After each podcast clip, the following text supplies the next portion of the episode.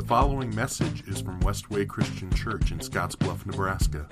If you'd like to know more about us, go to westwaychurch.com. Thank you for listening. Well, hey, good morning. Hey, if you're like most Americans, you have a closet uh, filled with nothing to wear. And that was certainly my experience until about two months ago when I discovered this amazing show on Netflix called Tidying Up with Marie Kondo. And I wonder if any of you, is, are there any Tidying Up with Marie Kondo fans here? Okay, a couple of you, good. Um, so the premise, the premise of the show is, is really simple.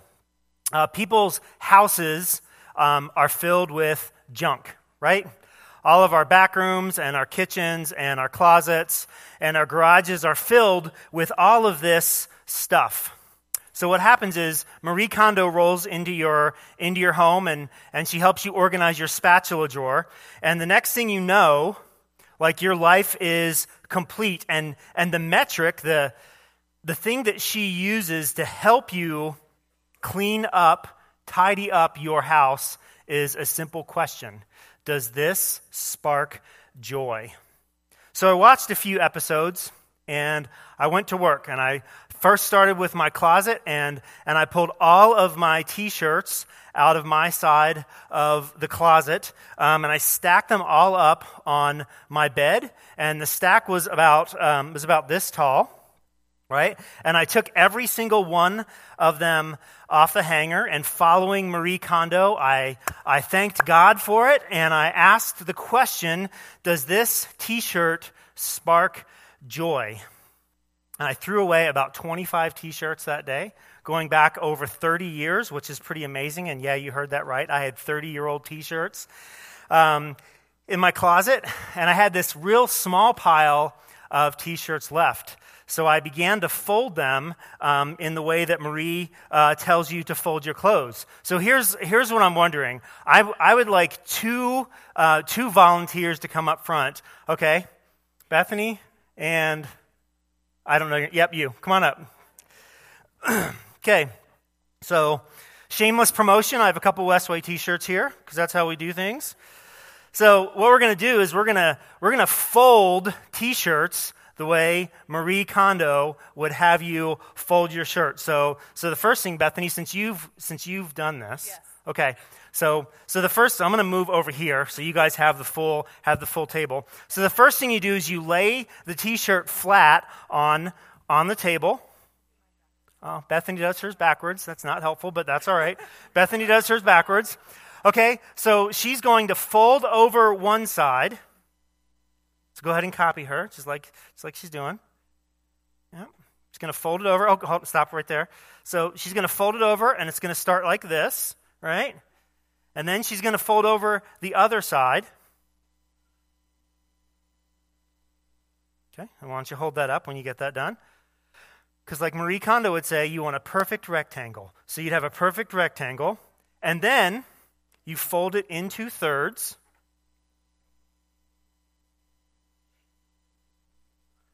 Wow. Wow, that's even that's even more of a shameless promotion. Um, so you fold your T-shirt so it says just just like that. Okay. Okay. Good job. Thank you guys. Good good work. Let's give them a hand. All right. And then you put all of your T-shirts like this in your in your drawer, so you can see what shirts you have. And of course, because I am a real type A, I have mine even more organized that I have them in a certain order. So I make sure I don't wear the same t shirt um, like in the same week, right? So they're all kind of staggered out um, like that. And I got Marie Kondoed as I was doing that. So I started doing other things in our house and in my own life, making things organized. And as I, I began to reflect on this experience as I was um, and actually, it happened when I was still taking my shirts out of my closet when everything was still on was still on the hooks. A few a few things kind of came to mind, and I just I just want to share them with you this morning. The first one was, was a song lyric from a guy by the name of Derek Webb, and the song is called Ballad in Plain Red. Okay, so if you are, uh, if you are not new to the church, you know that many Bibles in the New Testament, in the Gospels, the words in red are the words of Jesus. So what he's talking about are the words of Jesus in this song. And the lyric was this You can make your life look good you can do what Jesus would, but you'd be surprised what you can do with a hard heart. So as I'm as I'm organizing my clothes, that's what's going going on in my mind. And I think there are a lot of us that work really really hard to present a clean and organized and tidy exterior. But just under the surface, there's, there's another reality that's present. Our lives are not and clean and neat and tidy and organized as we would like for them to be. And a second thought that I had was, um, was just sometimes how I ignore things. I don't know if you remember the show Everybody Loves Raymond, but one of my favorite episodes was, was in the episode uh, Ray and Deborah had gone on vacation and then they came home. And if you remember this one, they had a suitcase, right? And they left the suitcase on the stairs. Of course, it was still filled with all of their dirty clothes. And all they did was walk by it time and time again because they were waiting for the other person to take care of it, right? And if you're a married couple, it's funny because it's true. You know that that's how that's you know that that's how you operate. And the stuff in in the homes that Marie Kondo tidies up, those things didn't just those things didn't just happen overnight. They didn't just get there overnight, it took days and weeks and months and years. And I have, I have lots of little things in my life that have accumulated in that same way. And my guess is probably so do all of you. Little sins, little dysfunctions, unresolved conflict. And what happens is with those things is when we don't when we don't take care of them, they just kind of fade into the background. They kind of fade into the scenery of our lives. And what's really going on is, is these are things that we are refusing to take ownership of in our lives. And lastly, the more I watched tidying up with Marie Kondo, the more I realized that the issues that the people had on the program it wasn't all the junk that was in their house, but it was what was going on inside of them. It was the realities of life. And for many of these people, um, they, had, they had gone through a divorce or the death of a loved one. Or they had kids, and I hesitated to put that in, the, in that order because I didn't want you to think that having kids are a bad thing because they're not. But, but you know, like life changes. Life is hard. Life is a real thing. And when we get caught up in those things, it makes us makes it really difficult for us to deal with what's actually happening in our lives. And that manifests itself in strange ways, even allowing stuff to pile up. And above all of those things is just the, the rampant materialism and consumerism that feeds our culture. You'll see these three things in the bulletin. We have a, we have a culture that, that encourages us to spend and accumulate. There is always a better spatula. We have a culture that encourages us to find our identity and our worth in things. Things that spark spark joy in our lives. And lastly, we have a we have a culture that encourages us strongly to flee the realities of life. We don't want to deal with life, so we flee those realities. And we do that in lots of different ways. We do that through sports or hobbies or substance abuse.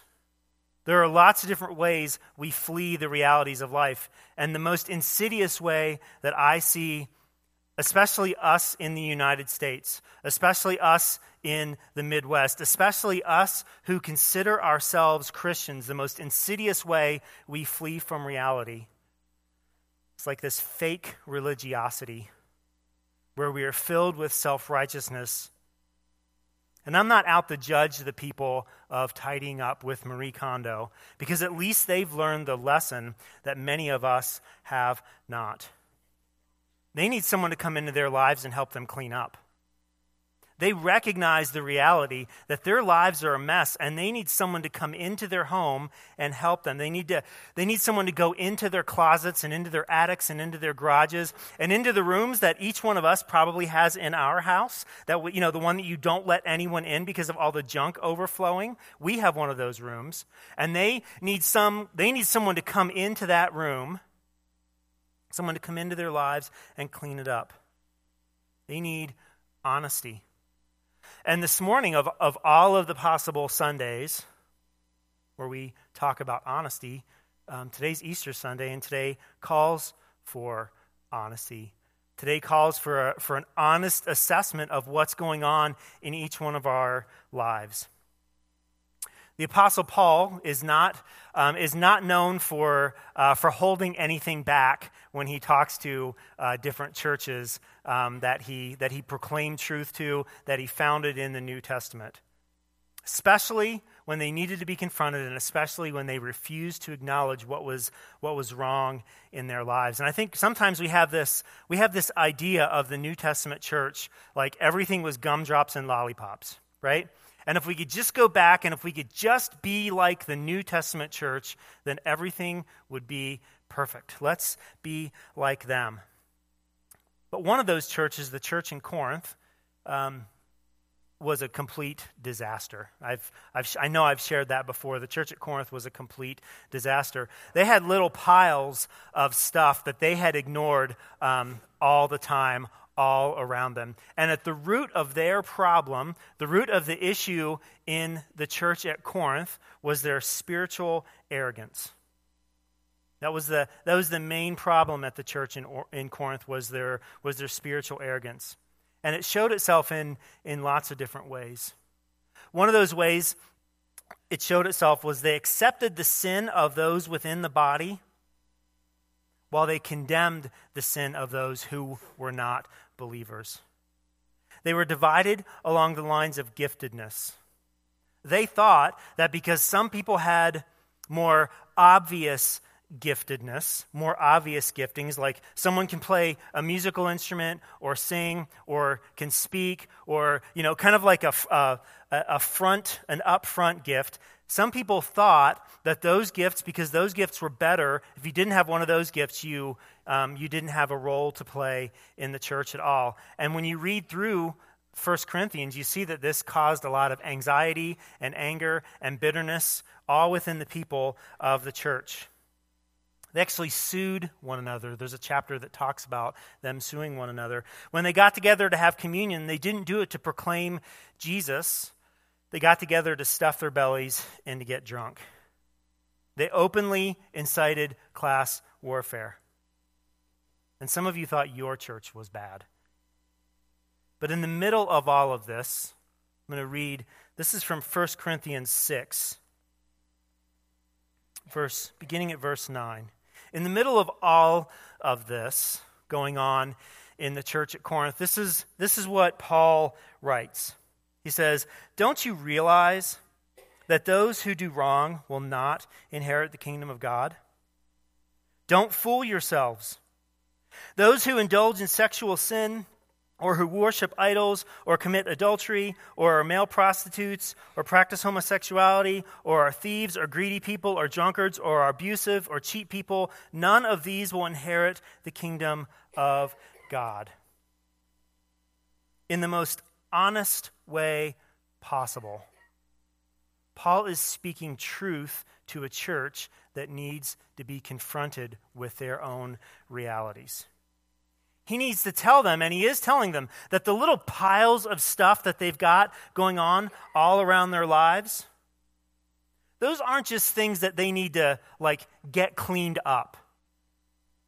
They need to fix. And I think sometimes that's how we approach sin. Like, I got this little issue going on in my life, and I need to kind of take care of it because it's, it's i feel a little out of sorts with people relationally. I feel like i'm missing something in my relationship with god. And if i could if i could just get this this thing under control like this character flaw that i have if i could just fix this character flaw then i would be fine. But see that's not what paul says in this text. These aren't just things that that they needed to work on The sins that we have in our lives aren't just things that we need to work on. These are the things, these are the sins that are actively separating us from God's kingdom. And see, there's a difference between those, between those two things. And because this is God's story, and because the people in the church at Corinth and Paul was a part of God's story, and because as, as believers today, and even if you're not a believer, you believe it or not, you're still part of God's story. Because this is their story, it's also our story, and this truth is for us as well. I think sometimes we, we have this tendency to, to look at the world and we wonder why there's so much wrong with the world. Have you ever thought that? Like, why are all of these why are all of these bad things happening? What's wrong? What's wrong? Right? Here, here it is. What's wrong with people? Right? You probably asked that question when you were driving here today and someone didn't go when the light turned green. What's wrong with people? Right? We ask that question. What's wrong with people? And Jesus says this in Matthew 15, and I, I really think this is, this is instructive for us. He says, It's not what goes into your mouth that defiles you, you're defiled by the words that come out of your mouth. See, the problem isn't out there. The problem's in here. The problem is, is deeply rooted inside of us. This past week, I was listening to coverage of the Mueller report. Right? This is the investigation into the 2016 presidential election. I was listening to the coverage of the Mueller report, and I actually kind of decided last night, like, I'm going to I'm gonna, I'm gonna read this. I want to see what this is all about, right? Because everybody has an opinion of the Mueller report, but how many of us are going to wade through 485 pages of what it says? So I think I got to about 116 last night. Well, very early on in the Mueller report, it talks about the efforts by Russia, and this is a quote the efforts by Russia to provoke and amplify political and social discord in the United States. Right? So, so according to the Mueller report, there was, there was an effort by, by a foreign government to quote, provoke and amplify political and social discord in the United States. As I'm thinking about this, and I was thinking about the way they talked about it, what I could hear, like the way, the way that the news was talking about it, the way the media was promoting this, and I, this is not, I'm not being political, I'm trying to be apolitical, okay? But The way that it was being promoted, like, like all of the political and social discord that we felt during the 2016 election, according to the media, that was Putin's fault. That was the Russians' fault. And I could see where this was kind of like I could hear this. Like we all want someone to blame, and that's and I think that's that's something really helpful to us for us to understand is we want someone to blame for our problems, right? Well, as I listened and I was reading through this, the words of James 4 came to my mind. What is causing the quarrels and fights among you? Don't they come from the evil desires at war within you? You want what you don't have, so you scheme and kill to get it. You're jealous of what others have, so you fight and wage war to take it from them. See, all the all the Russians did was tap into the sinfulness of man. That's all they did. They tapped into the sinfulness of man. And, and so many of us, and this is political, as Christians, what the heck are we thinking when we fall for this nonsense? How do we fall into this trap of seeking salvation in a political party or a national office holder? What is wrong with us? And the reality is, like, I already have a Savior, and His name is Jesus. And we have to recognize that the sin that is around us is in us and is from us. We have to recognize that it's our own broken relationships, and it's our consumerism, and it's our materialism, it's our idolatry, and it's our sexual brokenness. All of these things are right here in this text. Our abuse of others and our cheating and our greed. We have to recognize that all of this stuff that is, that is running rampant in our sinful hearts is washing and being dispersed all over other people right? So when we ask this question, what's wrong with people? We should be asking, what's wrong with me? How am I contributing to this reality? And we have to stop ignoring what is wrong with us. We have to stop ignoring that. And I think in a group of people this size, like for some of us, this sounds so archaic, right? This is so old fashioned, it's so out of date. Doesn't make any sense to us because, because surely we've, uh, you know, we've evolved into a better form of mankind than to allow these things to come out of us. But here's, here's the thing as I read through the scriptures, one of the things I'm seeing more and more and more consistently is a warning against being deceived. The more I read through the Bible, the more I see warnings against being deceived. And I think part of our problem is we are so surrounded by people that in our minds sin way worse than we do because they sin differently than we do. The phrase in our mind, boy, I'm sure glad I don't sin like this person, rolls off of our tongue before we can even stop it. It's easy for us to think that everyone else needs Jesus. That everyone else needs to be tidied up. That everyone else needs to be fixed. But the reality of, of Resurrection Sunday is that there's a way out of all of this. There's a way for us to escape the binds that we have placed ourselves in through the pursuit of everything else. And this begins with an honest assessment of our lives.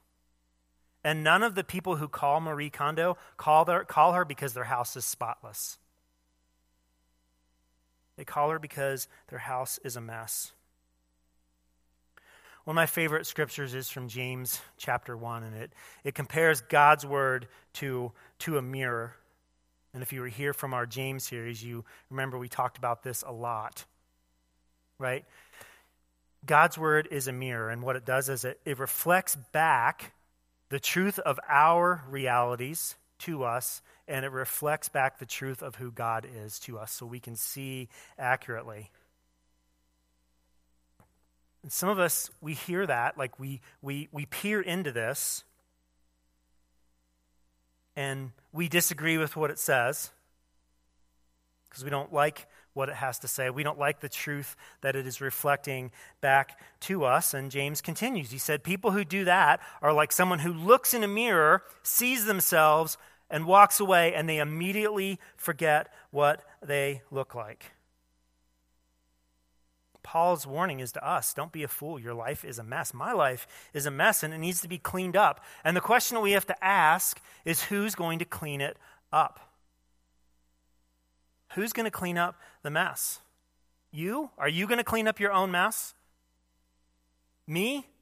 Am I going to clean up my mess? Am I going to fix myself? How many times have you tried to fix yourself? How many times have you tried to clean yourself up? How many times do you need to move? How many jobs do you need to get? How much money do you need to make? Like all of these attempts that we have to clean ourselves up fail miserably time and time again. And maybe you've heard the phrase, wherever you go, there you are. I never, like, I'd heard that phrase a lot. And it just hit me over the last couple weeks what it means. Wherever you go, there you are. So when you when you move to get away from like whoever you were back in this other town or in this other neighborhood and you or you get a new job because it'll be a new it'll be a fresh start and a great way for you to for you to begin your life all over again wherever you go you're still there you are still there you're still bringing your problems with you and I, so i love 1 Corinthians 6, verse 11. Some of you were once like that, but you were cleansed, you were made holy, you were made right with God by calling on the name of the Lord Jesus Christ and by the Spirit of our God. See, here's, here's the truth. We need someone else to come in and save the day for us. To, to present truth to us in a kind and in a loving and yet in a bold way.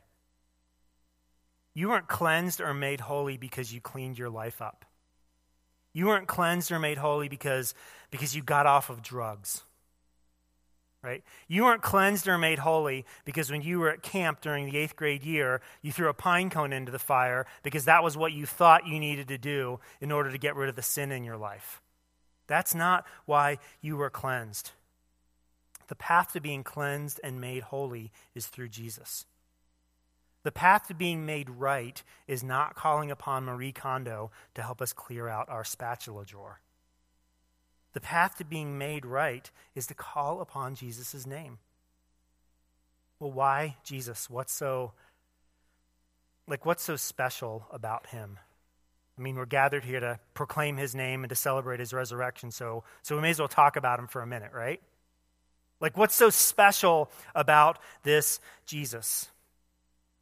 Well, in John 14, 6, Jesus says, um, says this statement, and, and some of you have heard, you don't have to be in church to have heard this phrase, so it's probably familiar to you. He says this He says, I'm the way, the truth, and the life. No one comes to the Father except through me. As I was pondering that statement, on its own, you know what? That's really not that stunning of a statement. I want to say that again because usually when, when we hear someone talk about John 14, 6, it's presented like that's just amazingly um, amazing statement. But I would submit to you that it's not that stunning of a statement, and here's why. Because before Jesus came, there were tons of people who were thought to be the Messiah. After Jesus died and resurrected, there have been plenty of people who have claimed to be the Messiah. What made Jesus different was his demonstration of this claim. And I'm not talking about the way he lived his life. I'm not talking about the words he said. While those were powerful, those aren't the demonstrations that I'm talking about. Because he did those things out of obedience born of love from his Father. Out of love for God and his care for us, Jesus lived a sinful, sinless life, paid our sins in his death, and came back to life. His life, death, and resurrection proclaimed a new kingdom. And that's the way he demonstrated his claim of who he was. It was through what he did by coming back to life. So when we ask the question, who can clean me up? I'm going to go with the guy that came back to life after he was dead for three, three days. Okay? Whatever that guy tells me to do, I'm going to do whatever he says. Because when someone comes back to life after being dead for three days, you probably ought to listen to them. And our way to access this kingdom is very, very, very simple. It's in 1 John 1 9, and it says this. But if we confess our sins to him, he's faithful and just to forgive us our sins and to cleanse us from all wickedness. See, there's no room for self deceit in this relationship. There's no room for us to trick ourselves in this relationship with Jesus. We don't just need cleaned lives, we need new lives. And as people who follow Jesus, this is what he offers us. In John 10:10, 10, 10, Jesus says this: "The thief's purpose is to steal and kill and destroy. My purpose is to give them a rich and satisfying life." Yesterday as I was I was finishing up this message, I couldn't remember what that scripture reference was. Like I knew what it said, so I did what, what every single person in 2019 does when you know a phrase and you don't know where it comes from, right? You pull out your phone and you hop on Google and you type in the phrase right? That's what we all do. So the phrase that I typed was life to the fullest. It only took 0.49 seconds for Google to tell me that there were 72,300,000 responses for life to the fullest. And as I pondered that, I thought, yeah, that sounds about right.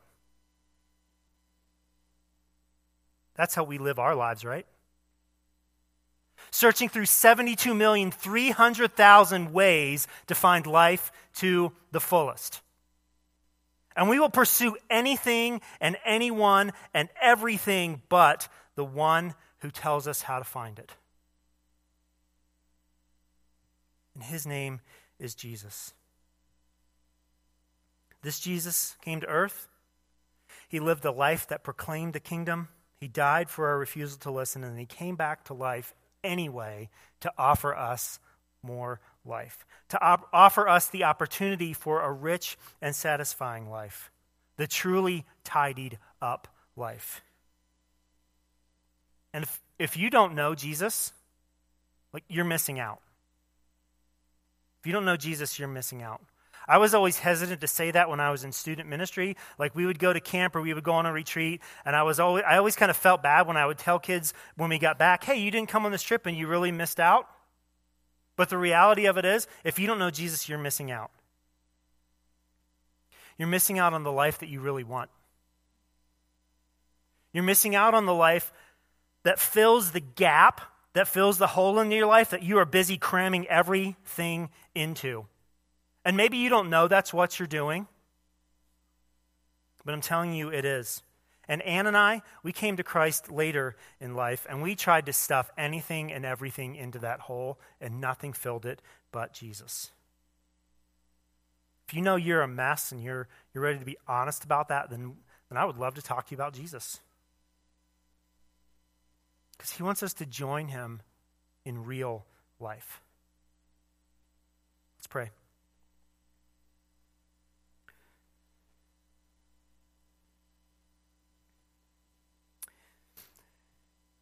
God, this morning we celebrate um, the resurrection of your Son, Jesus.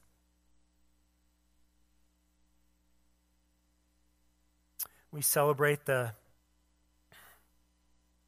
the person who came to bring us life. And he demonstrated that by still being alive even after he was killed.